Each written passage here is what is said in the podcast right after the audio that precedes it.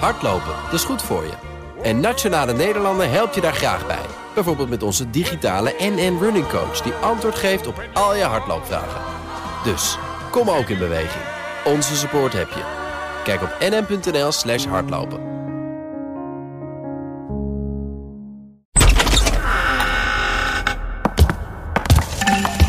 VVD, D60. Nee, maar het gaat, het gaat langzaam richting... Er is iets aan het schuiven. Maar Alleen je hebt problemen met de ChristenUnie, dat is gewoon het probleem. Maar ik heb hier een theorie over. En dat heeft te maken met Hugo de Jonge. Jeetje, wat een teaser. Conspiracy. eh, teaser. We zijn begonnen. Dit is de Nieuwsroom Den Haag van vrijdag 3 december. Je hoorde al de stemmen van Sophie van Leeuwen, Thomas van Groningen. Bij ons is ook Bas Knoop van het Financieel Dagblad. Wat leuk dat jullie er tegenwoordig zo vaak bij zijn. Ik ben Mark Beekhuis. Zullen we beginnen met dat debat? Eh, Dat de toon van de premier misschien een beetje verhard is deze week. Richting eh, strenger, zo- zoals Hugo de Jonge voordeed in de afgelopen persconferenties. Nou, we hadden natuurlijk de persconferentie van vorige week ging die juist. Wat we al, al voorspelden, hè, in opdracht van Kim Putters van het Sociaal Cultureel Planbureau iets meer mea culpa en eh, iets meer menselijkheid. En oké, we maken ook wel eens een foutje, iets meer op zijn knietjes. Maar ik vond eh, Rutte in het coronadebat, toch met name in een 1-2'tje met Caroline van der Plas van BBB, toch best wel fel tegen die ongevaccineerden. Ja. Mevrouw van der Plas, BBB. Ik was blij, ik las afgelopen weekend in een van de media... ehm, dat de minister-president had ergens gezegd van... ik ga niet eh, de vinger wijzen naar eh, de ongevaccineerden. dat er op dit moment heel veel mensen zijn die eh, operaties uitgesteld zien worden, die eh, zich grote zorgen maken over operaties die misschien nog ingepland staan wel doorgaan. Omdat we op dit moment zien dat op de intensive care 70% van de mensen die er liggen eh, met corona niet gevaccineerd zijn. Dat op een gewoon ziekenhuisbed 50% van de mensen die er liggen niet gevaccineerd zijn. Dan kan ik niet anders dan ook aandacht vragen voor die 15%. En tegen die 15% zeggen, bij vrijheid hoort ook verantwoordelijkheid. In onze samenleving is vrijheid en verantwoordelijkheid altijd een verbondenheid. Je kunt niet helemaal je leven leven zoals je het zelf wilt, zonder rekening te houden met een ander. Ik maak me daar buitengewoon grote zorgen over. En ja, we leven in een vrij land. En uiteindelijk mogen mensen hun eigen afwegingen maken. Maar daar hoort dan ook wel bij dat je met elkaar serieuze gesprekken moet voeren, bijvoorbeeld over 2G. Alsof je de column van Wouter de Winter had gelezen. En er werd eigenlijk beschreven dat Rutte iedere keer die eh, eh, eigenlijk te weinig leiderschap toonde in, in het verhaal richting eh, de ongevaccineerden. Terwijl Hugo de Jonge dat verhaal iedere keer moest doen. Eh, en, en dat, Hugo, of dat de, de premier dat een beetje liet lopen. En nou ja, natuurlijk liberaal. Hè. Je bent natuurlijk, uiteindelijk mag, je, mag jij kiezen wat je wil met je leven. Dat is natuurlijk altijd een beetje de houding geweest van het kabinet Rutte. ja. En daar zijn steeds mensen een beetje klaar mee in Den Haag. Want ja, dat leidt toch wel tot Het mag heel veel verwarring. Er mag wat meer leiderschap getoond worden. Er mag wat meer ballen getoond worden op dat En vlak. ja, de ballen komen uit Oostenrijk en, en uit, uit Berlijn nu natuurlijk. Hè. Daar, daar worden de ballen steeds ja. groter. Verder. Ja, maar dat, die vaccinatieplicht, even terug naar de- dit debat. Wat mij wel weer opviel, is dat dit wel weer één groot. We verschuilen ons achter de wetenschapscircus was. Dus wanneer het het kabinet uitkomt, zeggen ze. Ja, maar we moeten wel de gezondheidsraad volgen. Bijvoorbeeld als er kritiek is op waarom wordt er zo laat pas geboosterd in Nederland. Dan, wordt er, dan krijgen we een hele reconstructie van wanneer de gezondheidsraad nou precies wat had gezegd. Eh, en daarom waren we laat. Eh, en eh, dat doen ze hetzelfde natuurlijk bij, bij eh, kritiek op maatregelen. Eh, dan zeggen ze ja, maar het OMT heeft het geadviseerd. En, en het OMT dit en het OMT zus en het OMT wilden zo. geen avondklok. Wat Ja. ik echt een fascinerend moment vond in het debat was dat Heijink van de SP zei... Ja, dan willen we één maatregel misschien eruit. En dan eh, krijgen we te horen, ja, maar dat kan niet, want het OMT heeft dit, eh, voor, heeft dit voorgeschreven. En dan moet u dus een andere maatregel teruggeven. Maar dat kan niet, want we weten namelijk de effect- effectiviteit per maatregel weten we niet. En Nee. toen kwam daarna Mark Rutte. Voorzitter, dan eh, over de sport. Eh, ik, ik denk echt dat we dat niet moeten doen. Ik zeg het maar meteen heel eerlijk. Ik weet dat breed in de Kamer leeft, kunnen we de sport niet uitzonderen. Eh, en als er partijen zijn die zeggen je moet dat weer toelaten, dan wil ik ook weten welke maatregel we dan toevoegen aan het pakket. Want dan zakken we echt onder het OMT-advies. Geef ik het woord aan de heer Heijink van de SP. Het illustreert wel precies volgens mij het probleem wat wij dus al nu anderhalf jaar hebben met dit soort debatten. Dat als er eh, vragen zijn, kritiek is op een bepaalde maatregel, dat we dan direct, en ik heb dat daar straks ook voorspeld, dan krijgen wij direct van de minister-president te horen, ja als je dit niet zou doen, dan duik je onder het OMT-advies, levensgevaarlijk nooit aan beginnen, eh, kan niet. Wij hebben als Kamer geen enkel zicht op eventuele alternatieven. Je merkte wel dat de Kamer ook. ehm, Rutte toonde reflectie en de jongen in de laatste persconferentie. In de Kamer merkte je ook wel dat ze ja, ook wel een beetje moeite hadden hoe ze, zich, hoe ze zichzelf opstelden in, in, in het 37e coronadebat inmiddels. Hè, van, Heb je ze teruggeteld of hebben ze een... dat, eh, voor mij eh, was? Lisa Westerveld Die kwam van, eh, van. GroenLinks hè, die dat, eh, die dat eh, uitgerekend En had. het 131ste OMT-advies al zitten we, geloof ik. Maar, maar je merkte dat, dat de Kamer van het kabinet nu verlangt een, een lange termijnvisie. Hè, van hoe, hoe komen we hier, eh, nou, ja, hoe gaan we leven met corona? Hoe komen we eh, de winters door? Maar dat, dat als dan in de Kamer zelf, daar komen ze dan ook niet zelf uit. Hè? Eh, vaccinatieplicht, ik heb het even geturfd, werd, werd geloof ik twee of drie keer eh, kwam het naar voren in het, eh, in het, in het coronadebat afgelopen dinsdag. Ook daar 2G. En dat is, officieel wordt er volgende week over gesproken. Maar ook de Kamer zelf. Hè, welke fundamentele keuzes moeten er nu worden gemaakt? Gaan, gaat de Kamer eigenlijk ook zelf uit de weg? Laat het ook afweten. Toont ook geen leiderschap. Ik vond op zich, Westerveld noem jij nu, die had wel een heel eh, bijna cabaretesk goed stukje met alle maatregelen die wij rond de sportvelden bedacht hebben. En voorzitter, ter illustratie. In de afgelopen 643 dagen hebben we acht verschillende regimes voor buitensport gekend. We hebben niet gesport in teamverband. Buitensport op anderhalve meter met het hele team. Wel sporten, maar geen kleedkamers gebruiken. Sporten in groepjes van vier op anderhalve meter afstand. Sporten in groepen met de scheiding 26 min 26 plus. Met dan 26 plus op anderhalve meter afstand. We hebben gehad wel trainingen, geen wedstrijden. Um, daarna werden corona-toegangsbewijzen gevraagd. En we hebben nu dat er uh, wel wedstrijden mogen gespeeld worden, maar niet getraind mag worden. En voorzitter, dit klinkt eigenlijk bijna absurd, maar er zit wel een serieuze politieke vraag onder. Want ik zou willen weten wat van die acht verschillende regimes werkt nou het beste om het aantal besmettingen omlaag te krijgen. Ja, je zag deze week, dat vond ik wel mooi, van voetbalclubs die dan om half zes in de ochtend uh, Ja, maar dan heeft het dus geen zin. gaan trainen. Dan heeft het dus geen zin. Als, als, als Nee. Ik denk dat we Marina van Zelst er even bij moeten halen. Daar Wie? Marina van Zelst, die hebben wij zelf met z'n tweeën, Thomas, een heel uur Ja, geïnterviewd voor deze serie. Niet lachen, Thomas. Dat is geen grap. Oh, ik mag niet meer lachen in deze podcast. Dat is waar. Nee, er kwamen ook eh, mailtjes waarin stond dat je wel mag blijven lachen. Oké, dat het juist heel goed is. Misschien voor de gezondheid juist van Nederland. Nee, eh, want eh, een van de dingen uit het debat wat mij ook echt heel erg in de weg zat... was het is alles of niks voor de Kamer. Kan je wel vijf maatregelen, maar niet zes uitrekenen.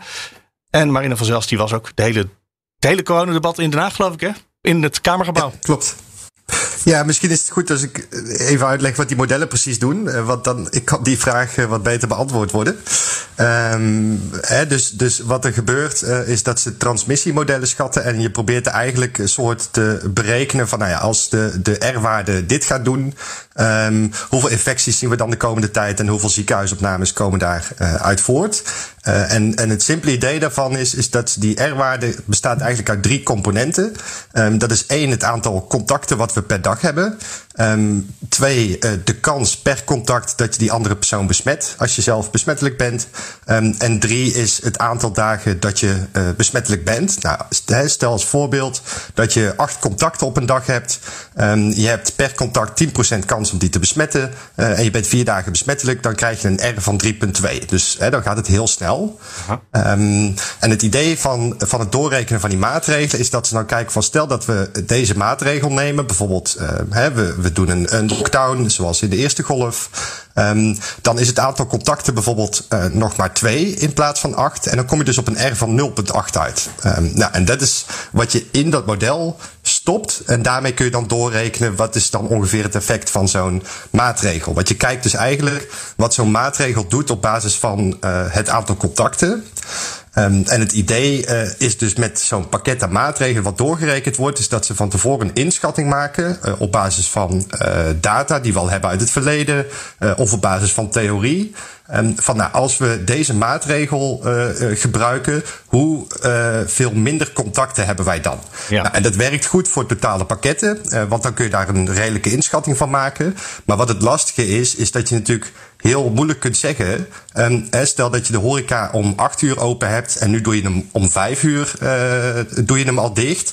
Ja, die drie uur, wat gaat dat specifiek voor het aantal contacten doen wat we per dag hebben? Dat ja. is ontzettend moeilijk om in te schatten. Maar, uh, want als je dan zegt, ik kan hem uitrekenen tot 5 uur, dan kan je hem ook uitrekenen tot 9 uur. Of als je zegt, nou tot 9 uur kan ik niet uitrekenen, dan kan je hem ook tot 5 uur niet serieus uitrekenen. Nou ja, kijk, dus, dus uh, wat je, de situatie die ontstaat is als je zo specifiek um, uh, maatregelen wil, um, is, is dat je uh, inschattingen moet gaan maken van ja, wat doet die paar uur nu precies? -huh. Dat is heel moeilijk. Um, en wat je in het debat natuurlijk hoorde, was dat, dat een aantal partijen aangaven van ja, wij krijgen nu een bepaald pakket voorgeschoteld. En wij willen andere pakketten. Dus het ging niet altijd zozeer om de individuele maatregelen, maar ik zag uh, bijvoorbeeld uh, Maarten Heijink van de SP, die zei: ja, geef ons gewoon even vijf menukaarten ja. van verschillende uh, setjes aan maatregelen en reken die door. Nou, dat kan wel. Maar het doorrekenen van individuele maatregelen waarbij je een paar uur erop of eraf gaat uh, zetten. Ja, dan ben je een beetje, ja, ik zeg het ongenuanceerd, maar dan ben je een beetje aan het gokken wat dat met het aantal contacten doet. En dat maakt het gewoon heel lastig. Mag ik wat vragen, Marino? Ik was ook met Van Dissel in de Kamer en dan vroegen wij, ja, u zegt die R-waarde komt wel onder de 1, maar hij wilde niet precies zeggen waar dan onder de 1. 0,9, 0,8, 0,7.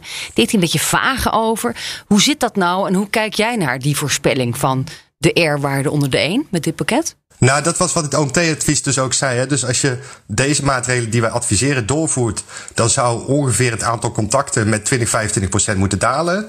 En dan kom je op 1 of net onder de 1 uit. En in het advies stond ook, als je het echt serieus wilt laten dalen, zul je wel meer moeten doen dan wij nu ja. voorstellen. Nou, dat heeft het kabinet niet gedaan. Hey, en Marino, uiteindelijk wordt die R-waarde uh, met een paar weken vertraging uh, berekend op basis van het aantal positieve testen.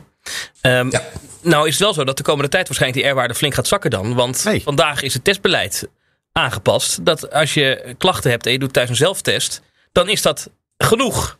En dan is toch wel de hoop dat als die positief is, dat je dan nog wel naar de GGD-teststraat gaat. Maar ja, de vraag is, hoeveel mensen gaan dat nou nog doen? Dus de komende weken zal het aantal positieve testen dan flink zakken. En dan zal je dus ook een Hosanna-stemming in Den Haag krijgen met... Kijk eens, het gaat de goede kant op. Denk je niet? Ja, uh, eens. En, en uh, het probleem ontstaat al eerder. Want we hebben natuurlijk de afgelopen weken uh, dicht tegen de grenzen van de GGD-testcapaciteit aangezeten. We zien nu al nou ja, een week of twee ongeveer 20.000 positieve testen per dag. Um, ja, dat is, dat is niet hetgene wat er daadwerkelijk in de realiteit gebeurt. Want er zijn waarschijnlijk veel meer besmettingen. Dus het R-getal op basis van de positieve testen wordt nu um, lastiger interpreteerbaar. maar je kunt de R ook berekenen op basis van ziekenhuis opnames of IC-opnames. Oh. Ja, dat is iets accurater waarschijnlijk. Doen ze, dat doen ze ook bij het RIVM? Ja, ja oh, okay. doen ze ook, rapporteren ze ook netjes elke week. Ja, ja we sturen maar, toch ook een beetje op ziekenhuisopnames, hè, jongens? Niet alleen maar op besmettingen, of toch op ziekenhuisopnames? Nou ja, nee, maar als je dus toch al zegt van we, we, kijken ook wel naar die besmettingen, dat wordt de komende weken echt wel lastig. Want dat, dat, dat, dat, dat cijfer klopt straks waarschijnlijk niet meer. Maar ik hoorde, ik hoorde net testen. Marino iets zeggen waar ik er ook nog een beetje van schrik. Jij zei, uh, we zitten nu tegen code zwart aan, of op code zwart, afhankelijk van of je het de ziekenhuisdirecteur of de minister vraagt. En jij zei, nou, we sturen nu op een R van ongeveer 1. En tot nu toe is onze regering vaak wat optimistisch in zijn beleid. Dus ik denk dan dat we sturen op een beleid van 1,1. Dus dan loopt het langzaam op, het aantal besmettingen. En, uit de hand. Zei je dat? Nou ja, kijk, dus het, het OMT uh, uh, zei als je dit pakket doorvoert, dan zou je op 1 of net iets onder de 1 uit moeten ja, komen. Dan wordt het dus niet als beter. je echt serieus wilt dalen, dan zul je meer moeten doen. Nou, ze hebben redelijk het pakket overgenomen wat het OMT adviseerde. Um, dus als die inschatting van het OMT klopt, dan zouden we nu in ieder geval moeten stabiliseren um, en misschien heel, heel traag dalen. Um, wat je daarbij niet kunt onderschatten is natuurlijk, hè, als mensen berichten gaan lezen over code zwart, dan passen ze misschien zelf hun gedrag weer wat meer aan. Dat zou wel wenselijk zijn overigens. Dus het is nu gewoon heel lastig inschatten. En ja, ik ben er geen fan van, maar qua de cijfers kun je niets anders doen dan wachten wat er gebeurt. En dan vooral in de ziekenhuizen, denk ik. Ja, want het aantal, aantal positieve testen kun je nu niet zo heel veel mee. Door al die verschillende effecten van de testcapaciteit. Wat Thomas net schetste over uh, die zelftesten. Dat gaat ook niet per se ons beeld verbeteren. Um, dus je moet het nu echt aflezen uit de opnames uh, en de sterfgevallen. Vind je het wel verstandig dat ze het testbeleid hebben aangepast? Nou, met die nieuwe Omicron-variant in de mix vind ik het nu een beetje voorbarig. Um, hè, want want uh, wat je eigenlijk wil is zoveel mogelijk GGD testen. Want met dat type testen kunnen we ook uh, onderzoeken van welke variant heeft uh, iemand als hij een besmetting doormaakt. Um, die zelftesten zouden wel moeten leiden tot confirmatietesten. Hè. Dus als je positief zelftest, ga je alsnog naar de GGD. Um, dus dat ondervangt misschien een ja, deel wie van doet het dat? Probleem Dat is wel. natuurlijk, wie gaat dat nou doen? Ja, veel mensen Nou ja, dat is, dus, dat is dus de vraag, een beetje. Um, en daarom vind ik het nu, ben ik er nu niet zo enthousiast over. Nog even over Omicron. Hè. Verandert dat toch niet? Ja, we weten er nog te weinig van. Maar toch het hele toekomstbeeld en die onzekerheid voor de komende maanden. Want dat is natuurlijk waar we met angst en beven nu een beetje naar zitten te kijken met z'n allen. Ja, um, kijk, we weten heel weinig. Dus dat, dat is echt wel heel essentieel. Um, tegelijkertijd zijn de signalen, zeker uit Zuid-Afrika, waar de data toch wel uh, redelijk goed is. Hun, hun surveillance systemen zijn echt uh, heel sterk. Um, ja, die zijn wel zorgelijk. Je ziet het aantal positieve testen omhoog vliegen. Je ziet het aantal opnames. nou ja, ongeveer verdubbelen per week. Hè. Dus, dus als je deze week 100 per dag hebt, heb je een week later al 200. dat zijn geen positieve signalen. Um, dus ik denk dat we er wel redelijk, redelijk, rekening mee moeten houden dat Omicron toch wel een serieuze impact um, hier ook kan uh, gaan hebben. En het is daar lente, hè? kan dus ook, dit is het goede ook seizoen. een lokale situatie zijn, zeg Oh ja. ja. Salente, ja. Ook dat nog. Dus het is niet hun herfst waar het allemaal in plaatsvindt. Marina van Zelst, datamodelleur. Dankjewel weer. Dankjewel. Zijn wij weer een beetje wijzer, maar ik ben er nog niet gerust op hoor. En wat we dan nog nodig hebben om de, dit allemaal in te dammen. En als we Marino spreken, worden we nooit, toch, uh, nooit gerust. Dat, Oei. dat is zijn rol. Ja, en als je dan nu hey, hierna eh, in de lange termijn perspectief van corona, dan komt dat vaccinatieplicht woord weer steeds vaker op tafel. In andere landen in Europa zien we het ook. Uh, von der Leyen, de voorzitter van de Europese Commissie, die zei: we moeten hier het gesprek over aangaan over een vaccinatieplicht in Europa. Dat brengt mij tot de formatie, want ik zat hierover een beetje te filosoferen uh, gisteravond. Je maakt dacht, een heel simpel bruggetje nou, van het een naar het ander. Die worden tot nu toe strak gescheiden in Den Haag. Ja, nou, maar er nou, wordt, nou, er wordt gesproken over Hugo de Jonge mogelijk door op volksgezondheid. Uh, als je dat in Den Haag vraagt, hoor je dat op veel plekken. Ja, dat is best een mogelijkheid. Maar ik zat wel te denken, als je nu als kabinet anticipeert op dat er mogelijk toch echt een gesprek gevoerd moet gaan worden over de vaccinatieplicht, dan kan je eigenlijk Hugo de Jonge daar niet laten Nee, zitten. want hij heeft het beloofd. Want hij heeft beloofd, dat gaan we niet doen. Dan, als je stel dat je nu al weet van, nou ja, misschien moeten we het gesprek in januari, februari, maart gaan voeren. Ja, dat is heel pijnlijk voor Hugo de Jonge, maar dan kan hij daar niet blijven Er zitten. zijn natuurlijk wel in de coronacrisis meer dingen beloofd door het kabinet die waar achteraf op teruggekomen is. En als, als je Scholz heeft het ook beloofd. Als je het En precies. die is nu eh, In de gedraaid. verkiezingscampagne hebben de Sociaaldemocraten in, in Duitsland het ook beloofd. Die is nu ook gedraaid. Ehm, en als je het afzet tegen de, de, de veel besmettelijkheid van, van die Omicron-variant, dan zou je ook kunnen zeggen, ehm, hè, zou je het op die manier kunnen verkopen. Van eh, als we hier toch echt uit willen komen, is, is vaccineren de enige, eh, de enige uitweg. Wat ik nog hoor in de wandelgang, eh, een oplossing zou ook kunnen zijn hè, met de huidige samenstelling met vier partijen en de ChristenUnie. De ChristenUnie krijgt niet het ministerie van Volksgezondheid. Dat is al punt één. Dan hoeven zij dat in ieder geval niet uit te voeren. Dat scheelt weer. Wat ik ook hoor ehm, in de wandelgang is dat eh, de PvdA niet uitsluit dat er toch een, eh, een talent van de PvdA naar VWS zou kunnen gaan. Ernst Kuipers bijvoorbeeld hè, is va- vaker genoemd. Is daar lid. We hebben ook nog Levi. Ik weet niet of die dat nog wil. Je hebt natuurlijk ook nog de vorige een hele mooie andere plek. Martin eh, van Rijn. Ja. Martin van Rijn. Dus er zijn nogal wat PvdA'ers die dit prima zouden kunnen uitvoeren. Overigens, dat moet wel en daar wordt dus worden. van gezegd van dit zijn- PvdA gaat ze nooit voordragen. Maar als zij het zelf willen, dan worden ze niet tegengehouden. Hier moet wel bij gezegd worden, kijk, het ministerie van Volksgezondheid van WWS heeft drie bewindspersonen. Eén daarvan is nu vakant, dat is de minister van Medische Zorg. Je hebt natuurlijk de departementsminister, dat is nu Hugo de Jonge. En je hebt nog de staatssecretaris, Blokhuis. Blokhuis. Zo'n Marcel Levy wordt dan vaak genoemd. Man heeft eh, onwijze kennis van hoe een ziekenhuis gerund moet worden, ziekenhuisbestuur. Dat is een veel logischere minister voor Medische Zorg dan de minister van Volksgezondheid.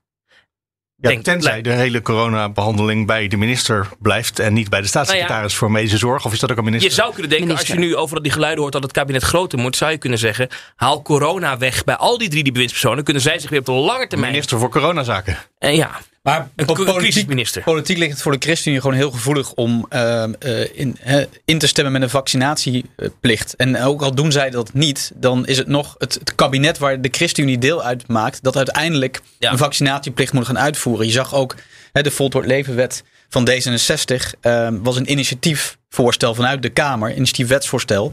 Ehm, maar de ChristenUnie zei van dat ligt voor ons heel gevoelig om dat uit te gaan voeren ehm, in een kabinet waarin wij gaan zitten. En je ziet nu vanuit de achterban van de ChristenUnie ook al heel veel kritiek ehm, op de partij eh, rondom een 2G-standpunt. Ja, is deze week ingestemd eh, hè, als Ja. het gaat om de niet-essentiële winkels met een, met Nee, een wet. daar heeft de is ChristenUnie 3G, dat is 3G. wel, eh, wel voorgestemd dat we een 2G-wet kunnen ingaan voeren? Daar hebben zij voor gestemd deze week in de nee, Eerste voor, Kamer. drie, voor 3G in. Dat is 3G. Ja. Dit corona-toegangsbewijs voor de niet-essentiële Ja, detailhandel. En 2G, dat Ja. moet nog, dat Ja. moet nog besproken Nee, worden. 2G is de komende week. Dat wordt echt Oh ja, vandaag. Maar daar, zie je, daar zag je ook op het congres eh, twee weken geleden ook, ook een motie aangenomen. Of niet aangenomen, maar ehm, eh, nou, ja, wel aangenomen, maar ontraden door het partijbestuur. Om daar niet mee in te stemmen. Dus en dat, dat, dat, dat is eigenlijk vaccinatiedrang of dwang. Mhm. Ehm, dat gaat nog, is het nog min- minder ver gaan dan een vaccinatieplicht. Zeger sprak ik even kort deze week en die had het echt over pittige gesprekken. Het klonk een beetje alsof hij meloenen aan het doorslikken was, die man. Ach, altijd weer die meloenen bij de ChristenUnie. Nou ja, je moet iets. Je kunt ook zeggen: oké, geen voltooid leven, maar we zitten nu in een hele diepe crisis. Ja, kunt u nou ja. uitsluiten met Omicron dat we toch nog één stap verder zullen moeten gaan, meneer Segers? Ja, ik denk dat je het daar toch wel over moet hebben inmiddels, ook aan de formatietafel. Maar, maar dat, soort, dat soort fundamentele discussies mis je eigenlijk in die, in die coronadebatten. En nou ja, dat, daar riep Van der Leyen eh, van de Europese Commissie. Dit, zei, we eh, moeten durven hierover praten. Ja, ja. Ze zeiden meteen bij, eh, Brussel gaat hier niet over. Dat is een eh, aangelegenheid van de lidstaten. Maar voer die discussie. En zou dat dan het nieuwe elan zijn waar Ach. Mark Rutte het afgelopen week over had? Mark Rutte heeft weer een nieuw woordje verzonnen. Mag ik het zo gehoord hebben? Want die had, we- eh, de bestuurscultuur zit hem natuurlijk een beetje dwars dat hij dat beloofd heeft en dat we daar steeds op Het gebruikt hij terugkomen. al maanden wel hoor, Nieuw Ella. Echt Ja? al maanden. Dat zei hij al, al eh, voordat ze deze gesprekken begonnen zeiden. Deze zomer zeiden het al aan. Oh, dan heb ik dat heel gemist. Ja, Nieuw Elan. Mezelf verbeterd, het was Prinsjesdag. Toen zei Rutte op de vraag, hoe gaat u ervoor zorgen dat mensen weer vertrouwen krijgen in de politiek? En toen zei Met hij, elan. dat kan een regeerakkoord met Elan voor elkaar krijgen. Dat zei hij toen. We moeten het ook even hebben over, ja, maar waar, waar hebben ze het nou nog meer over op die formatietafel, denken wij? En je hebt een heel schema gemaakt. Ik weet niet eens wat het is, maar dat ziet er, Was indruk- aan- ziet cijfers. indrukwekkend uit. Ja, volgens mij had eh, eh, jij, Thomas, je had een Excel-sheet gebouwd vannacht. Ik heb het met haar hanenpoot op een eh, A4'tje gekalkt. dit Als je ook zit te rekenen, Bas. Kijk, in Eh, mijn hoofd. Maar mijn berekening was heel flauw. Hè, als Wat, wat, je- wat zijn de berekeningen? Waar gaan ze over? Nou, Nou ja, als je de VVD eh, neemt 34 me- zetels mee in de nieuwe coalitie. Daarmee zouden ze in die coalitie 43,6% van de bewindspersonen mogen hebben. En dat komt uit op 6,9 ministers en 3,4 staatssecretarissen. Als je net zoveel bewindspersonen hebt als nu. Eh, grappig is dat de ChristenUnie er komen er meer, toch? op- Komen er 30, hoor. Er komen er meer, ja. Dus dan zouden ze iets meer krijgen. Want dat moet ook wel, want anders zou de ChristenUnie recht hebben op 0,8 minister. Ja, we, denken nu, naar we denken nu eh, een stuk of twintig. Ja. Dus, eh, want er komt natuurlijk extra. eh, eh, Heerma, denk ik trouwens, van het CDA, Pieter Heerma. De man die ook volkshuisvesting weer herintroduceerde tijdens volgens mij de politieke Maar beschouwingen. het komt dus waarschijnlijk wil uit, eh, dat? op, op twee Klimaat? ministers voor de ChristenUnie. Ja. Vier voor het CDA, zes voor D66 en acht voor de VVD. Er zijn zoveel mensen vertrokken bij de VVD. Hebben ze er nog zoveel? Dat is een hele goede vraag. De, je hebt in de tussentijd zijn bijvoorbeeld Dylan Jezilgus eh, is, is benoemd als staatssecretaris voor Klimaat. Dennis Wiersma op sociale zaken. De verwachting is dat zij wel gaan Ja, die zijn terugkeren. natuurlijk net begonnen. Ehm, ja, Dan wordt Mark VVD Harbers veel genoemd. Mark Harbers wordt Hennis. Hennis. Hennis zou Ja. terug kunnen komen. De voorzitter van de VVD van de Wal. Ja, er is ook een zekere kans dat Mark Rutte terugkomt. Ja, die sowieso. die- Mag Sander Dekker terug blijven? Ik hoor dat er vraagtekens over zijn. Maar het is wel een, een, hè, een, een nauwe, bijna een vriend van Mark Rutte. Het is een heel loyaal. eh, Dus ja, wat moet die man anders gaan ik. doen, zou Ja. je denken? Ach, nou, dat. ja, hij kan echt helemaal niks. Laat hij dan maar minister worden. Dat is wat je zei, geloof ik, hè? Nee, maar ik, het, het is natuurlijk wel iemand die loyaal is. En Ja. dat is ook en dat belangrijk Rutte in belangrijk. kabinet. Om dat soort mensen om zich heen te En dan het enige bewindspersoon dat ik nog nooit gesproken heb in mijn tijd als politiek verslaggever, Barbara Visser. Heb je die nooit gesproken? Nooit. Ook, ja, ik wel van een kazerne in eh, Zeeland ooit. Maar Bas, nu heb jij die wel gesproken? zeker voor eh, de defensie. Oh ja, maar ze doet nu infrastructuur. Nu ze infrastructuur. Ja. Ja. ja, Maar zijn er mensen waarvan we nog niet wisten, waarvan inmiddels duidelijk is dat ze of vertrekken of Wat- eh, toch bij, nieuw aangeworven worden? Ik hoorde deze week is dat, dat ehm, Carola Schouten eh, niet heel veel trek meer heeft om ehm, het landbouwministerie te gaan Mhm. eh, bestieren in een volgend kabinetsperiode. Ehm, maar dat ze wel minister wil blijven. ik hoor dat ze dat- sociale zaken wil hebben. Ja, de ChristenUnie die. Ehm, wat je daar hoort is dat ehm, hè, ze hebben nu ook twee ministersposten, maar dat, dat, ja, dat zijn wat kleinere posten. Hè. Landbouw is natuurlijk heel groot geworden de afgelopen jaren. per ongeluk heel groot Eén geworden. minister van, één minister voor Ja, hebben ze. Ja, Ja, helemaal dan moet je even uitleggen wat het verschil is. Een minister van is zeg maar het hoofd van het departement. Dus heeft ook de begroting onder zich. Eh, En de minister voor is eigenlijk een soort opgeleukte staatssecretaris. Programmaminister. zo zou je het kunnen omschrijven, ja. Ja. Ja, en ehm, waar ze bij de ChristenUnie toch, hè, dat is nu on- deel van het onderhandelingsspel, is sociale zaken. Wat, wat Ja. eigenlijk En dat past ook heel erg 2017. bij haar, bij haar achtergrond. Zeker. En in 2017 was dat eigenlijk ook het doel van Schouten. Ehm, dat is toen niet gelukt. Je hoort bij de ChristenUnie dat ze zich eh, hè, ook nu weer in de formatie heel hard maakt. eh, veel werk verzet. En dat ze daar nu ook wel een beloning voor verdient. Ehm, Paul Blokkenhuis, Mhm. die wil ook nog wel een rondje mee. Ehm Arie Slop niet. Ehm, dus dat, dat is even Ja, van, van, bevestig van de, Christ- eh, van de ChristenUnie. Ehm, en Nou ja, we, we hadden het er al over. Er komen meer ministers, meer staatssecretarissen. Er komen waarschijnlijk ook. ehm, hè, het- ministerie van Landbouw krijgt er ook nog een staatssecretaris bij. Is de verwachting. Dat is Ehm, dat ministerie wat we hadden opgeheven en weer hebben teruggehaald. En dan blijkt zelfs periode. één minister niet eens genoeg. Nou ja, wat- wat je nu dus gaat krijgen waarschijnlijk, omdat dat de, de, de opgave op het platteland dusdanig groot is, is dat er eigenlijk een, een, een soort minister voor de transitie van het platteland gaat komen. Die in samenwerking met een apart ministerie of een aparte minister van voor klimaat. Plus ehm, de nieuwe minister van Volkshuisvesting en Ruimtelijke Ordening. Een, een gebiedsgerichte aanpak gaat maken. ehm, om, om die transitie op het platteland te maken. En dat gaat dan niet alleen om stikstof, maar ook om waterkwaliteit, CO2, de leefbaarheid. Eigenlijk al die dingen mooi samen. Ja. Lees Ja. het rapport van Remke zeer over, van, over de stikstofcrisis. Ja, en dan zou een, een Niet apart, alles kan. apart staatssecretaris ehm, eh, op landbouw gewoon de, de, de- de hardcore landbouwonderwerpen gaan doen. Oké. Iets wat ik ook nog zat te lezen, eh, kreeg de tip eh, keuzes in kaart van het eh, Centraal Planbureau. Daar kun je ongeveer zien wat alle partijen aan miljarden willen uitgeven. Dat staat op mijn ge- eh, krabbel A4'tje. en als je dan hoort dat er nu nog hard gevochten wordt om die laatste miljarden, dan kun je daar een beetje over filosoferen. Hè, waar, waar zit nu de bottlenecks op Nou, dit moment? waar zitten ze? Nou, een van de bottlenecks, het zagen we eigenlijk gisteren in de Kamer, was een, de begroting sociale zaken, de grootste begroting van Den Haag, 100 miljoen euro ongeveer. Is? Volksgezondheid. Nee, nou, die, die vechten altijd om de eerste plek. Maar volksgezondheid is. Ik heb het opgezocht hoor. Je, bij keuzes Oh, in je kaart. gaat ons overbluffen met feiten. En dat zijn we niet gewend. Oh, dat ben je niet gewend van mij. Nou, nee, maar die zitten iets, iets, daar, iets daaronder. Ehm, maar ehm, er, is eigenlijk nu een probleem. Want we hebben hyperinflatie, zou je kunnen zeggen. De grootste inflatie sinds 1982. 5,6 procent. Nou, iedereen eh, in, tegen het plafond aan in de Tweede Kamer gisteren. En eh, de, de vervangende staatssecretaris hè, van de vervanger van Koolmees Wiersma, die moest met extra geld komen. Niet alleen voor de energierekening, maar ook voor de minima. Nou, en iedereen die nu zijn eh, de einde van de maand niet haalt. En dat deed hij of deed hij dat niet? Want ze zijn allemaal demissionair. En dus we kunnen zo gauw het over geld gaat, eh, vinden ze dat ze niks kunnen. Nee, dat deed hij niet. Dat deed Nee, hij niet. Dat deed hij niet. Ligt ruim 3 miljard dus voor de energierekening. Er komt nog wat geld voor de armeren via de gemeentes. Ongeveer 200 euro, een soort cheque komt eraan. Maar eh, dat is niet genoeg, zegt de Tweede Kamer. Nou, dan ga je dus eh, informatie krijgen. Hoger minimumloon. Hebben we in Duitsland gezien, hè? 12 euro ongeveer. In plaats van nog geen Af 10. van 9,5, ja. Die kun je alvast in je zak steken. Maar ehm, ja, daar, daar moet nog meer bij. Er is toch een plotselinge noodzaak voor de, de politiek in Den Haag. vlak voor de gemeenteraadsverkiezingen. Om, om die burger te compenseren. En waar haal je dan dat geld vandaan? En Bas, jij zei net eh, bij Ik, het CPB. dat, ik moet heel even, want je zegt dat heel cynisch. Het gaat natuurlijk gewoon omdat we mensen in het land helpen. Eh, dat moet toch de, de doel van de regering zijn. En van de Nou ja, Kamer. kijk, wat- het wat gaat er toch niet Wiersma- om dat je de volgende verkiezingen probeert te kopen. Wat, wat Wiersma zei is. Ja, cynisch, hè? Wat ook veel, veel economen zeggen van, van DNB, ECB, ECB. ehm, is, is dat het heel onzeker is eh, hoe lang die inflatie zo hoog blijft. Ja. Dus, dus ehm, Dat kan nog wel eens langer duren.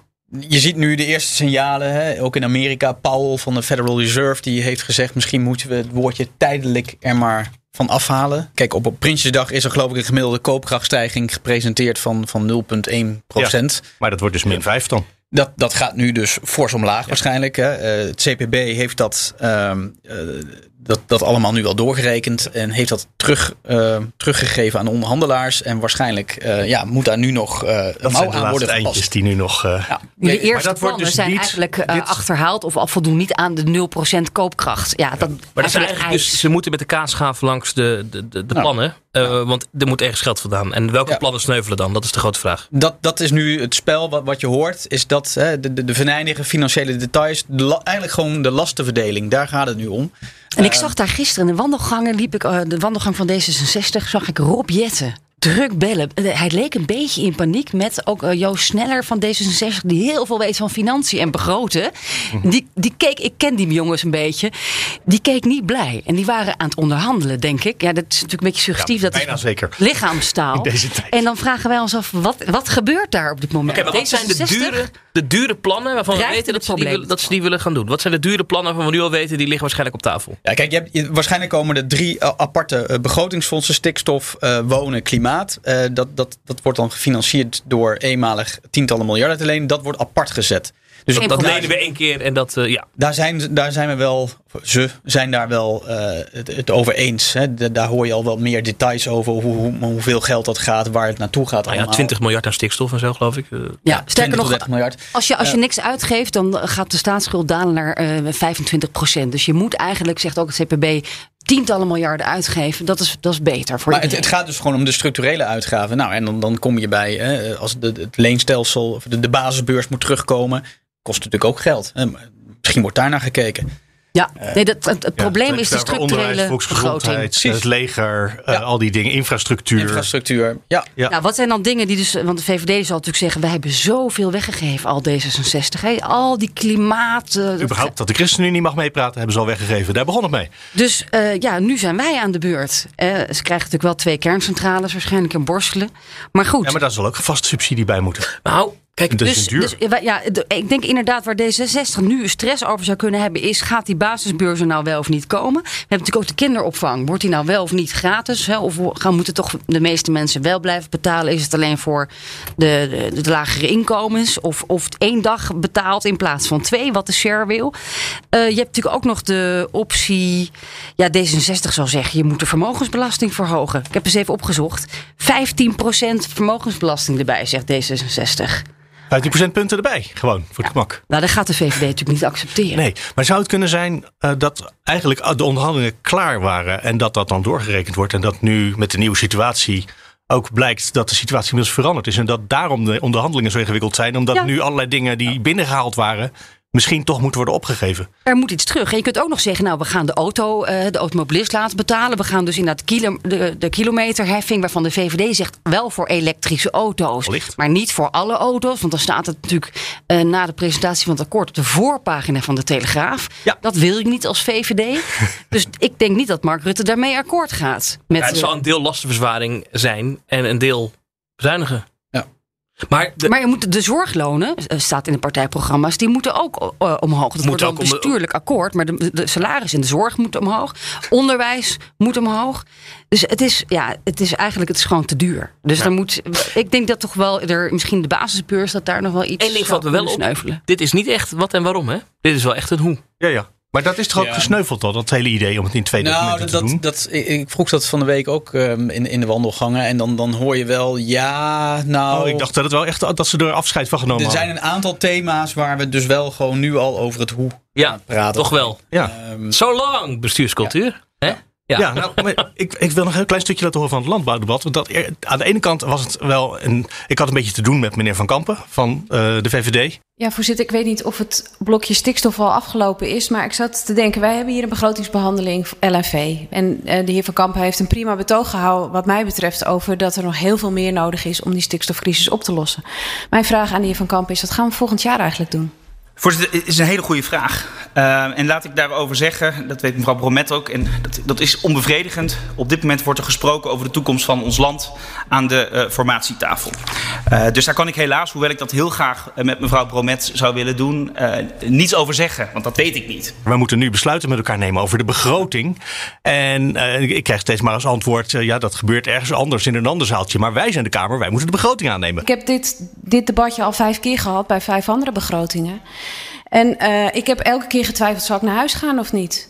Wij moeten een begrotingswet goedkeuren hier. En uiteindelijk kwam die uit op... Nou ja, maar we kunnen toch ook gewoon over ideeën hebben in zo'n debat hier? Voorzitter, mevrouw Bromet heeft uh, gelijk op het, uh, op, het, uh, op het punt van de techniek van de begroting. Maar we praten vandaag niet alleen over de begroting. We praten ook over ideeën voor een hele belangrijke sector en voor Nederland. Ik vond het een dappere poging en ik vond dat hij het... Hij deed het waarschijnlijk heel goed naar, naar de omstandigheden.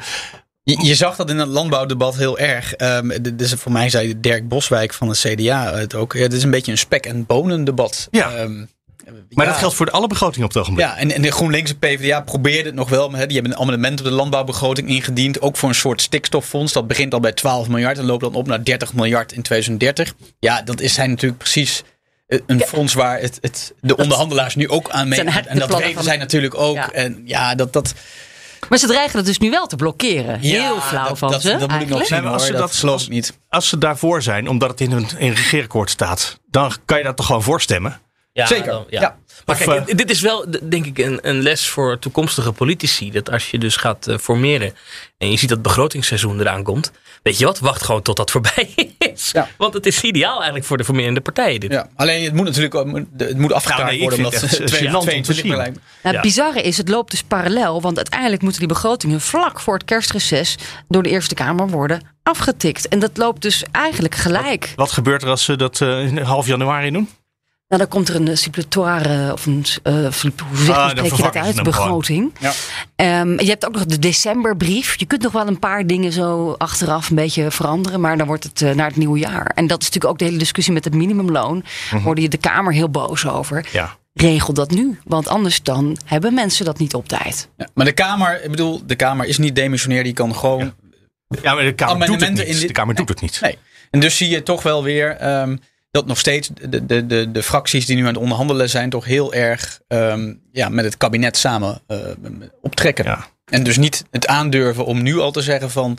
Oké, wij vinden inderdaad dat er veel meer miljarden moeten worden geleend om die stikstofproblematiek op het platteland aan te pakken. Ehm, dus gaan we dat nu uittrekken. En je kan die miljarden niet lenen voor die koopkrachtreparaties. Je kan niet zeggen van, het is natuurlijk een structureel. Ja, maar je kan ook dat je een eenmalige injectie doet.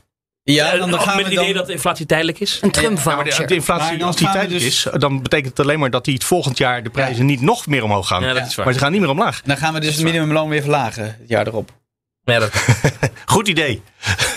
Maar goed, Dan zijn de de- verkiezingen geweest en dus, Ja. eh, de zetels gekocht. Dus dan kan het. ah, je, je geeft iedereen een paar honderd euro, weet ik het. Zo'n zo, zo'n cheque. ja, een Trump-check. Een Trump-cheque. Maar goed, we hebben dus wel 3 miljard ruim eh, aan hè, voor de energie. Ja, en dat is ook wel. één- eh, voor één jaar. Hè? Dus de- maar goed, daar moet ik het ook nog van zien of dat dan eh, ehm, het jaar erop niet als de energieprijzen weer gaan dalen. Ja, wat gaan we dan doen? Durf, durft de politiek het dan aan om het weer terug te draaien?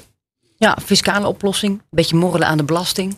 Maar Nee. het- eh, eh, een collega van mij die heeft nog even nagekeken hoe dat vier jaar geleden ging. Ehm, en eh, Hoe wat precies? het- nou, de presentatie van het regeerakkoord, dat werd op 12 oktober 2017 gepresenteerd. Maar de laatste doorrekening van het CPB dateerde van 4 oktober 2017. Dus dat is Een acht dagen eerder. Nou, als we wat wij gehoord hebben deze week, dat in die laatste week voor het kerstreces ehm, dat akkoord moet worden gepresenteerd. Dus dat is 13 tot en met 17 december.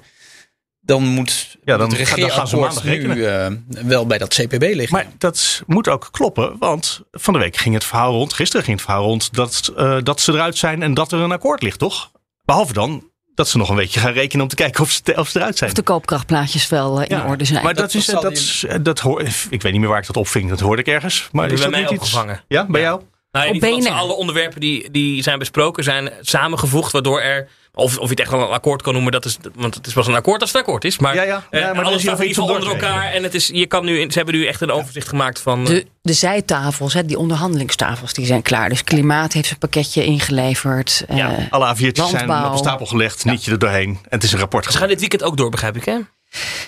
Ja, het zal wel moeten, want ze hebben echt heel weinig tijd. En je wil natuurlijk niet dat eh, straks je een jaar demissionair bent. Nee.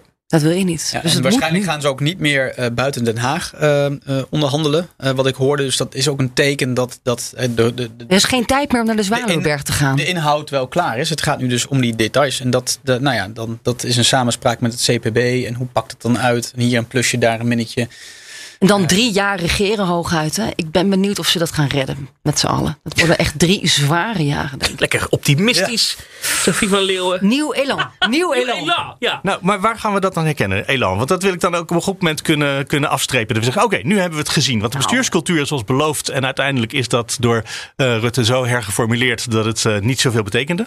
Het betekent vooral dat je heel veel documenten over de ministerraad kreeg. En of tenminste de besluiten daaruit, als ik het goed herinner. Maar verder betekent het niet zoveel. Het begint een beetje een containerbegrip te worden. Hè? Ja, volgens maar, mij maar het wordt we veel Elan. meer Hoe gaan we het woord Elan uiteindelijk... eh, Ja, dat wat je is het elan? gaan tellen? Wat is elan? Ja. Eh, we moeten het voor mij meer hebben over een, eh, een, een politieke eh, cultuur. En dan niet alleen de politieke cultuur binnen een kabinet, maar ook in de Kamer. Hè? Een, een Mhm. Tweede Kamer die zich veel meer bezighoudt met de lange termijn, met, met het kader stellen, met, met het uitvoerbaarheid van wetgeving. En niet zoals in corona-debat het heel vaak gaat. Nog probeert een half uurtje hier te winnen en een kwartiertje daar. Ja. Hoe Rutte trouwens het woord elan bedoelt, en regeerakkoord met nieuw elan, is het gevoel dat, dan, dus, dat, dat eh, het Rijk weer plannen presenteert aan de samenleving en dat er weer eh, eh, daadwerkelijk een richting gegeven wordt. Deze kant gaan we op. Omdat je natuurlijk al een jaar stilstaat. Mhm. Bijna een jaar. eh, bijna een jaar demissionair. En dat, dat bedoelde hij in ieder geval rond Prinsjesdag met regeerakkoord met nieuw elan. Dus dat er frisse wind waait. Er gebeurt weer wat in de En een langetermijnvisie. En dat gaat natuurlijk ook over die tientallen miljarden, ook voor klimaat. En we gaan natuurlijk ook gewoon er heel veel geld aan verdienen. Dat wordt een soort van nieuwe toekomst, een soort van toekomstvisie. Daar, daar gaan we naartoe. Had hij Het echt een visie bedrijfsleven moet helemaal. Ja, Dat zou echt eh, ja, een trendbreuk zijn. een opticien geweest. hij is naar de opticien Maar- geweest. Nee, maar dus, het- er gaat natuurlijk wel, het gaat natuurlijk wel het een en ander gebeuren met de transitie in, eh, in Nederland. Althans, dat is de bedoeling. En we hebben een Green Deal. Dus, en eh, Ursula von der Leyen die zegt precies wat we moeten doen. Maar Bas, jij zei 13 tot 17 eh, eh, Ja. Die week. Dat klinkt logisch. Dat, dat, dat Het is de laatste week voor het reces. begint ook wel steeds meer mensen in Den Haag beginnen daar ook wel echt in te geloven in die week. Alleen dat is ook de week van de persconferentie. Ja, en de week dat Rutte op donderdag en vrijdag ehm, in Brussel zit voor de EU-top. Waar hij zeker naartoe gaat. Dus dat betekent ehm, is dat de verwachting is dat het aan het begin van die week zou zijn. Op de 15e krijgen we dit gepresenteerd. En dan gaat hij daarna meteen naar Nee, Brussel. hier de dertiende. De Nou, wordt- dat is ook logisch, begrijp ik. Want, want anders dan 14e is coronapersconferentie. Ja, en anders gaat er een week. En, en die woensdag heb je meteen coronadebat. Dus dan zou je in theorie. Want eh, je moet dan die, eigenlijk die week nog het formatiedebat hebben. Om, een, om Rutte aan te kunnen stellen als formateur. Ja, het zou ook nog. ehm, eh, kijk, die week erop is het, eh, is het ook nog de week voor kerst. Hè? Dus het is formeel reces. Maar ehm, ja, dan zou je ook nog een formatiedebat kunnen gaan. Ja, maar dat wil je zo snel mogelijk na het presenteren van het akkoord doen natuurlijk. Anders dan duikt iedereen er bovenop. Dus je hebt eigenlijk de, die maandag de 13e gaat alles uitlekken dat we nog langer waarschijnlijk in een soort van lockdown zitten. En dan op diezelfde dag is het dus het coalitieakkoord zou dan af zijn. Dan hebben we de dag daarna een persconferentie en dan een, of een coronadebat maar en een dat- debat over het Dat akkoord. kan haast niet. Dat is ook wel voor het publiek wel. eh, eh, ik denk dat we even Voor een de extra verslaggevers is het misschien wel Ik, zwaar. ik weet niet of we dit aankunnen. Of, maar Rutte die staat er dan ook weer elke dag. Oh, Nou, maar het zijn ook Pittig. rare tijden, want het coronadebat is niet eens helemaal echt afgemaakt. Uiteindelijk. Ik bedoel, daar hebben ze Nee. eh, twee termijnen normaal in zo'n debat. Maar de antwoorden van de regering in de tweede termijn die eh, kwamen met een brief. Dat gebeurt wel vaker. Hè? Dat Dat, er niet- deels schriftelijke antwoorden worden gegeven. Ja. Bij ja, is-. Zeker als de tijd. eh, Ja, nou ja, Schouten het, was, heeft- het was ook al twee uur in de nacht, dus ik snap het wel. Maar Maar bijvoorbeeld minister Schouten die heeft eh, voorafgaand aan haar eh, eh, beantwoording van, van, van, van de Kamervragen ook een deel al schriftelijk naar de Kamer Ja, ja, gestuurd. en toen begon ze in de Kamer pas wat anders te, te vertellen. Ja, Zo, ik zit echt even. Maar 13e moet ik echt even vrijhouden dan die dinsdag. En, Wat was je van plan dan op die Nou, dag? niks. Ik heb vrijgevraagd hier. Maar ik heb tegen BNR gezegd: mocht er nou dan in die week een regeerakkoord eh, of een coalitieakkoord vallen, dan kom ik wel weer werken. Jij dacht ik neem even vrij in de week dat we waarschijnlijk een uh, coalitie ik heb nog heel veel vrije dagen over. Die moet ik ergens een keer Ja, opmaken. ik ook Thomas. Laat ze lekker kijk, uitbetalen. Dan, dan, dan heb je voor de, Voor kerst, Dubai. voor de kerst het coalitieakkoord. En dan kan Rutte, ehm, eh, heeft dan enkele weken de tijd om formeel iedereen aan te zoeken. Ja, Want tweede week januari op Bordes. dat begin januari is het eh, wat, wat ik hoorde. Maar we komen nu aan op het punt wat niet op de radio komt, maar wel in de podcast. Is dat het moment dat wij het nog moeten hebben over eh, bedreigingen? Of is dat het moment geweest? Ja, ik heb er eigenlijk helemaal geen zin Nee. in. Maar Nou, het is wel belangrijk. Of is het niet? ik was Nou, gewoon dat is het. een beetje onder de indruk deze week eh, in shock van de verhalen die ik hoorde achter de schermen van de ernstige bedreigingen die mensen krijgen. Dat hoor, ik ga ook niet zeggen bij wie. Eh, dat begon met een eh, aangifte van Bergkamp, de Kamervoorzitter, aan het begin van deze week. afschuwelijk dat politici eh, steeds vaker en, en meer worden bedreigd. Eh, bedreigingen zijn niet normaal. Iedereen moet zijn werk gewoon in alle vrijheid en veiligheid kunnen doen. Ik zou ook een oproep willen doen richting mensen van als je nou zo'n mail stuurt, sociale media is vaak ook een aanjager. Denk er echt over na. Bedreigen is niet normaal. Eh, ik vind wel goed eh, dat er ook steeds vaker aangifte ook plaatsvindt. Ik heb op mijn bureau ook een aangifte liggen. Eh, het is een dreigmail gestuurd naar meerdere Kamerleden. En eh, nou ja, namens een aantal van die Kamerleden ga ik ook deze week aangifte doen. Maar het is natuurlijk te zot voor woorden dat je dat moet doen. En dat was dan in het kader van het coronabeleid. Nou, dan kun je al een beetje bedenken wie dat zouden kunnen zijn. In ieder geval de woordvoerders hè, van zorg en corona. Ehm, en ook echt gericht op de, op de families, op de gezinnen. Eh, Ik hoor dat me- mensen ook thuis wel eens dingen door de bus krijgen. Ehm, ook ministers eh, worden hier eh, slachtoffer van. Ehm, ja, je hoort het ook wel eens eh, van onder journalisten. Ik werd er gewoon- even niet goed van. Ik denk van de, manier waarop wij daar werken. je bent ja, blijkbaar een target voor ernstige doodsbedreigingen. En dat verpest de sfeer enorm achter de schermen. Wat ik wel een doorbraak vond deze week is dat, kijk, als jij bedreigd wordt, kan je individueel aangifte doen. Wat ik wel goed vind. En ook wel echt een doorbraak is dat de Tweede Kamer als instituut aangifte doet van bedreiging tegen de leden van de Tweede Kamer. Dat is een beetje een gekke figuur, want formeel zijn Tweede Kamerleden niet in dienst van de Tweede Kamer. En, en Vera Bergkamp is ook niet de werkgever van die mensen. Maar, uh, ze, ze, Ja, maar het is wel een symbool. Precies, en zij doet nu aangifte. En eh, ik kan me ook voorstellen dat dat ook bij het Openbaar Ministerie wellicht eh, anders binnenkomt dan de aangifte van een individueel persoon. Maar wanneer de Tweede Kamer aangifte doet van bedreiging, dan eh, heeft dat denk ik wel zo zijn gevolgen. En het wordt dus eh, erger en erger. En het was vorig jaar al meer dan het jaar voor. Nou, het zal dit keer weer eh, misschien het, eh, twee keer zo erg zijn geworden. En nou ja, het- we weten het allemaal, de polarisatie. En ook natuurlijk discussies over vaccinatieplicht en 2G. Ja, dat, dat helpt ook niet. Dat maakt het eigenlijk steeds schrijnender. En, het is gewoon, ik had deze week echt een moment dat ik dacht... Ik Het vind, kwam is, bij jou ook het even nog, aan. Dat al je collega's waar je mee praat, die je interviewt, dat die gewoon. Daar, ja, dat die dus bedreigd worden dat, je daar, dat het zo dichtbij is. Is het, nog, ja, is het nog leuk om daar te werken? Ik vind het nog steeds heel leuk. Ik ben zelf trouwens eh, tot nu toe eh, is mij bespaard gebleven. Maar je gaat ook heel erg. Ja, je, het doel is ook zelfcensuur natuurlijk. Hè? Je, Ik probeer onafhankelijk natuurlijk te, te analyseren en te vertellen wat ik zie, wat er gebeurt. Maar krijgt op Twitter wel beschuldigingen van dat je alsof je partij zou kiezen. Of alsof jij eh, een voorstander zou zijn van wel of niet hè, 2G-beleid of vaccinatieplicht. Hoe vaak ik wel niet aan mijn oren krijg dat ik een zo. woordvoerder van het kabinet ben.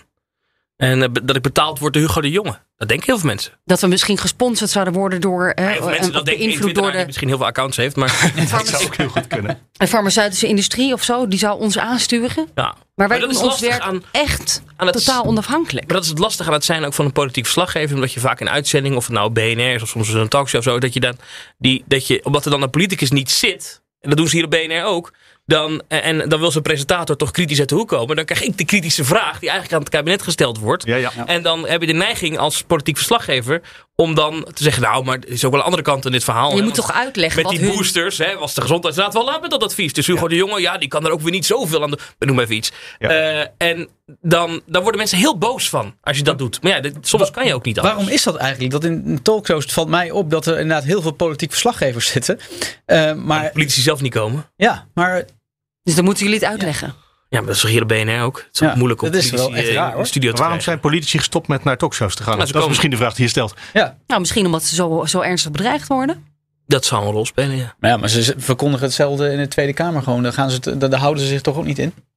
Ja, maar in de Tweede Kamer, dat is een beveiligde zone. Maar ik bedoel, weet- dus het is ook het jaar van Peter R. de Vries. Maar het dat is niet dat is natuurlijk al een langere eh, trend dat, dat, dat eh, vooral journalisten de politiek duiden en niet eh, politicologen of, of, of, of de politici zelf. Maar dat heb je als krant toch ook? Ik bedoel, eh, wat is de laatste keer dat Rutte een interview aan het FD heeft gegeven? 2000. ja, ik, we hebben weer een verzoek ingediend. eh, met het, eh, met eh, als laatste regel. ehm, eh, het was vlak voor de verkiezing van 2017 was het de laatste keer. Dus het wordt wel weer eens tijd, heb ik erbij gezet. Meneer Rutte. Meneer Oh. Maar ook, dus deze hele kabinetsperiode heeft hij al jullie interviewverzoeken, behalve Ja, als hij eventjes eh, voorbij liep en je hem aanschiet en één vraag stelt, al- netjes afgewezen. Wij dienen keurig ieder jaar eh, bij de RVD een, een eindejaarsinterviewverzoek in. Eh, dat, eh, Ja, dat gaat tot nu toe natuurlijk eh, ook niet gebeuren, want hij zit midden in de formatie en in de coronacrisis. Dus eh, er is wel alle reden om een vraag te stellen, maar niet per se veel reden om te Nou komen. ja, dat is natuurlijk ook wel, ehm, eh, om even weer van het onderwerp af te gaan. De- de per- de- hoe lang hebben we al geen persconferentie op vrijdag meer gehad van Rutte? Ik wou er bijna over beginnen. Sinds januari. Ja. ehm, ja, sinds het kabinet. Nee, sorry, zeg- nee, nee, sinds zeg- december, want sinds ze demissionair zijn, denk Nee, ik. dat is niet meer waar. Eh, eh, dat is na de val van het kabinet zijn ze al even doorgegaan. Ook vanwege corona. Ik geloof dat ze in eh, vier, vier, vijf weken voor de verkiezingen hebben ze het laatste persconferentie. Ja, vanwege de campagne en vervolgens waren ze demissionair en eh, whatever. Ja, dat missen jullie neem ik aan, dat moment om hem even aan te kunnen spreken. Nou ja, veel eh, zijn ehm, eh, momenten voor het logement of eh, voorheen nog het binnenhof waar die de formatiedeur eh, Mhm. doorgaat. En dan is het natuurlijk niks zeggende antwoorden. Maar dan zijn het ook geen vragen die je mag stellen als je op coronapersconferentie iets vraagt. ik heb wel eens ooit meegemaakt, het ging over de Brexit of zo. Dan is dat out of context voor hem. Dan Ja. zegt hij nee, Nee, nee, we hebben het nu over corona. En dan bij de formatie, dan is het vooral ja. Ik wil het niet over de formatie hebben, we nog wel over rellen. Dat dat dan nog wel, hè, of vuurwerk of zo. Maar dan, dus je hebt niet de ruimte om eh, alle vragen te We stellen. weten wel dat, dat eh, heb ik me laten vertellen, dat, dat Rutte zelf de persconferentie ook mist. Echt waar? Ik, kopjes want als je het niet na doet, dan zou- ik, hij wekt daarmee bij mij ook een beetje de, de, de indruk dat hij het eigenlijk wel prima vindt. Zonder. Nou, het is ook wel een prettig moment, hè? Iedere week. Ook, ook van, of andersom is het ook voor hem een handige. om na de ministerraad. alles wat je in de ministerraad besloten hebt. even zo plop. Dat inleidend statement van die persconferentie. zit altijd. als je daar nieuws in stopt. dan staat het op teletextpagina 1 alleen natuurlijk. Ja. En hij is ook een man van gewoontes, dus hij mist zijn oude gewoontes. En je zag het laatst bij de vrijdagse persconferentie nu voor corona. Dat is dan een traditionele goed weekend. Ja, dat, dat zit er dan weer in, hè? Ja. Oh ja. Hey, is er niet toch vandaag een persconferentie trouwens? Of een, een persoploopje? Of... Ja, Hugo de Jonge die gaat een booster-offensief aankondigen einde van de middag. Dat is, komt dus bovenop de versnelling. Dus je hebt Wij krijgen een versnelling en een booster. Ja, dus je hebt, je hebt, Van de je hebt- booster. volgende week moeten er 300.000 prikken gezet worden. De week daarna 700.000 prikken in één week. Daar komt bovenop een offensief. En het idee is dat iedereen in Nederland die ooit heeft geleerd hoe je een prik moet zetten. Daarvan gaat het kabinet vragen. Kom een prik zetten. En daar word je ook voor beloond. Daar komt een systeem voor. Het wordt dus echt. We zoeken prikken. Want er komen Kunnen jullie een prik zetten? Nee. Ik niet. Mijn zus is arts. En die zei. Nou, zo moeilijk is het niet. Ik leer het je wel in 10 minuten. Ik wou zeggen, dat kan je met een sinaasappel. Dat is in België dat, dus eh, ook gebeurd. Hè? Gisteravond een, eh, een aardige reportage bij Nieuwsuur. Over hoe dat in België met al die vrijwilligers gaat. En die lopen dan allemaal met gekleurde hesjes rond. En dan eh, ja, allemaal voormalig verpleegkundigen, eh, gepensioneerden. Prikken, prikken, prikken. Het boosteroffensief. Ja. Dus dat komt einde van de middag. Nou, dan ga ik daar maar eens naartoe hobbelen. Hij gaat zelfs misschien eerder weg uit de, uit de ministerraad. We moeten er niet voor zitten. Dat vroeg me nog af. Want ik zag namelijk dat Rutte. Ja, dat kan ook Ollongren al- zijn. Naar de formatie. Hm, Oké. Nou. Of zo, ja. Ja, dat is het ook, hè? Dat ze steeds weglopen uit vergaderingen waar ze belangrijk aanwezig waren. Ja, want ja. Want formatie. Ja. Want demissionair. Dit was Nieuwsgroep Den Haag met Bas Knoop, Sophie van Leeuwen, Tanne van Groningen was erbij. Ik ben Mark Beekhuis. Tot volgende week. Tot volgende week. Ik ben wel toe aan, eh, aan mijn weekend. Maar dat, eh, krijgen we, houden we gewoon weekend. Vorig weekend was ook een beetje onrustig. Omicron. Ja, Misschien maar ik hoorde vooral wat gemopper in Den Haag van mensen die zeiden alsjeblieft laat die kerstvakantie een beetje heel.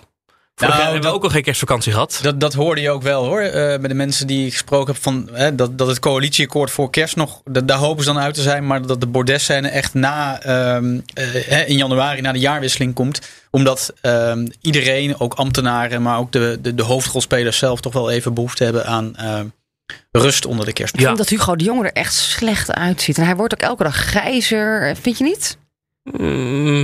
Hij takelt af. Zo.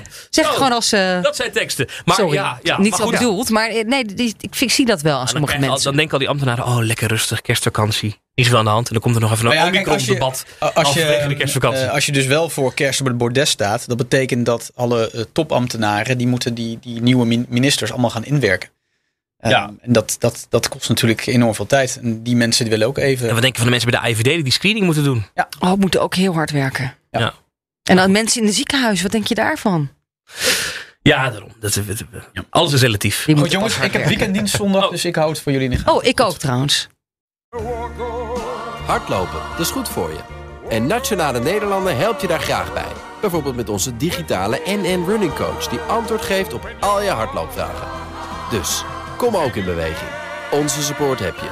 Kijk op nn.nl slash hardlopen.